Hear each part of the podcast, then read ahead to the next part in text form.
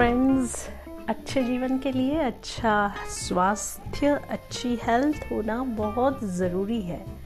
आधुनिक जीवन शैली की इस तेज़ रफ्तार और भाग दौड़ भरी ज़िंदगी में सेहत का विषय बहुत ही पीछे रह गया है और नतीजा यह निकला कि आज हम युवावस्था में ही ब्लड प्रेशर डायबिटीज़ हृदय रोग कोलेस्ट्रॉल मोटापा, गठिया थायराइड और जाने कैसे कैसे रोगों से पीड़ित होने लगे हैं, जो कि पहले प्रौढ़ावस्था और वृद्धावस्था में ही होते थे।